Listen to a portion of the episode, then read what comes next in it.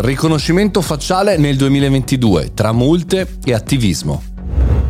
Buongiorno e bentornati al Caffettino Podcast, sono Mario Moroni e anche oggi commentiamo una news molto interessante. Oggi parliamo in realtà di due news, viste da due parti differenti, che però riguardano la stessa cosa, ovvero il riconoscimento facciale. La cosa assurda è che in questo momento in Russia viene utilizzato questo sistema Sphere, ne avevamo parlato eh, qualche anno fa, operativo dal 2020 eh, nelle metropolitane per riconoscere le persone che hanno manifestato durante eh, questa, eh, questo periodo contro la guerra e quindi fondamentalmente per bloccare, identificare eh, le, diciamo, gli attivisti, i giornalisti, chi si oppone fondamentalmente all'invasione dell'Ucraina. Dall'altra parte invece è arrivata la prima prima multa per Clearview AI, si erano già mossi eh, Inghilterra e Francia, ma l'Italia è stata la prima nell'Unione Europea a sanzionare l'azienda. Clearview AI è quella società che permette di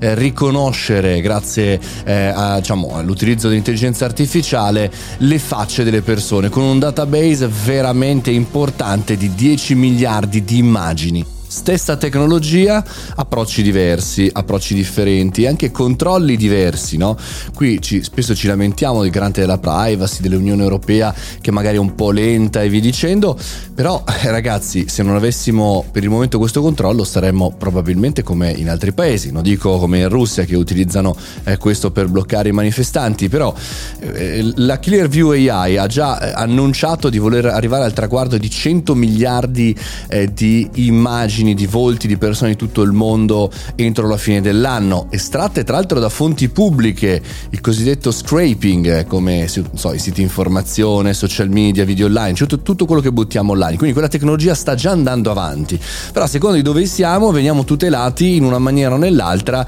anche per l'utilizzo di quello che si fa delle nostre immagini online. Va ricordato chiaramente per scanso di equivoci che Clearview AI non è quella utilizzata in Russia, almeno a quanto ne sappiamo, ma insomma tante eh, agenzie e forze dell'ordine la utilizzano nel corso delle operazioni, indagini, investigazioni, eh, perché chiaramente è un database importantissimo quello in, mano all'azienda. Anche la polizia italiana, eh, ce lo dice Italian Tech, eh, che eh, avrebbe utilizzato la piattaforma in diverse occasioni, anche se eh, la ministra dell'interno Luciana Morgese ha rassicurato dicendo che si utilizza un, una parte di queste informazioni. Però al di là di questo, che chiaramente sono informazioni interessanti, poi le potete andare anche a verificare, a scoprire per quanto riguarda, eh, per esempio in questo caso, l'articolo di Alessandro Longo su Italian Tech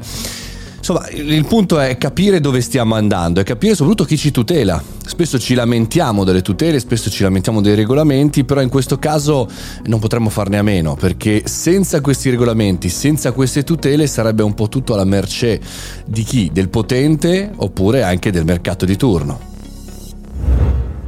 Se ti è piaciuta questa puntata metti 5 stelle qui su Spotify oppure metti anche una bella recensione su Apple Podcast e perché no, vienimi a trovare sul mio canale Telegram Mario Moroni canale dove trovi tutte le notifiche per non perderti nessuna puntata. Ogni mattino alle 7.30 una news sotto i 4 minuti per aggiornarti, essere sempre sul pezzo e far girare anche un po' ogni tanto le rotelle. Fai bravo, ci sentiamo domani, buona giornata.